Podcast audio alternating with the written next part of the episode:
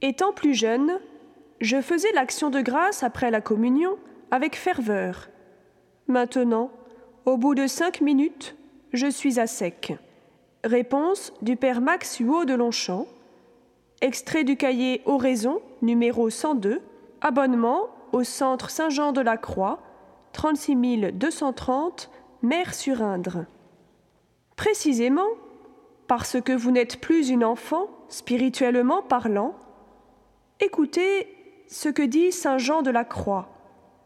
Il faut savoir que, lorsque l'âme se tourne avec détermination vers Dieu pour le servir, d'ordinaire, Dieu se met à le nourrir spirituellement et à le caresser comme une mère pleine d'amour faite avec son tendre petit.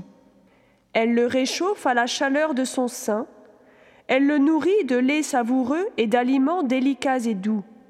Mais au fur et à mesure que ce petit se développe, cette mère arrête de le flatter, et cachant la tendresse de son amour, elle met de l'aloès amer sur sa douce poitrine et l'ôte de ses bras pour qu'il aille sur ses pieds, afin que, perdant les propriétés de l'enfant, il s'occupe de choses plus grandes et plus substantielles.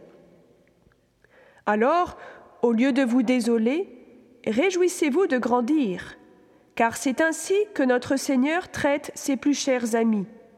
Cette aridité vous pèse particulièrement durant l'action de grâce après la communion J'ai remarqué, dit saint François de Sales, que plusieurs ne font point de différence entre Dieu et le sentiment de Dieu, entre la foi et le sentiment de la foi, ce qui est un très grand défaut. Faut-il tenter de remédier à cet ennui par un texte? Non. Car si le texte vous aidait en un premier temps à prier, il interromprait maintenant votre prière. Dans votre état, dit John Chapman, le temps de prière se passe dans l'acte de désirer Dieu. C'est un état idiot.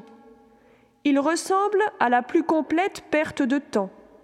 Le mot Dieu semble ne rien vouloir dire. Si nous ressentons cette situation curieuse et paradoxale, nous commençons à avancer sur la bonne voie, et nous devons faire attention à ne pas essayer de penser à ce que Dieu est, à ce qu'il a fait pour nous, etc., ou à ce que nous sommes devant lui, parce que cela nous retire de la prière et défait l'œuvre de Dieu.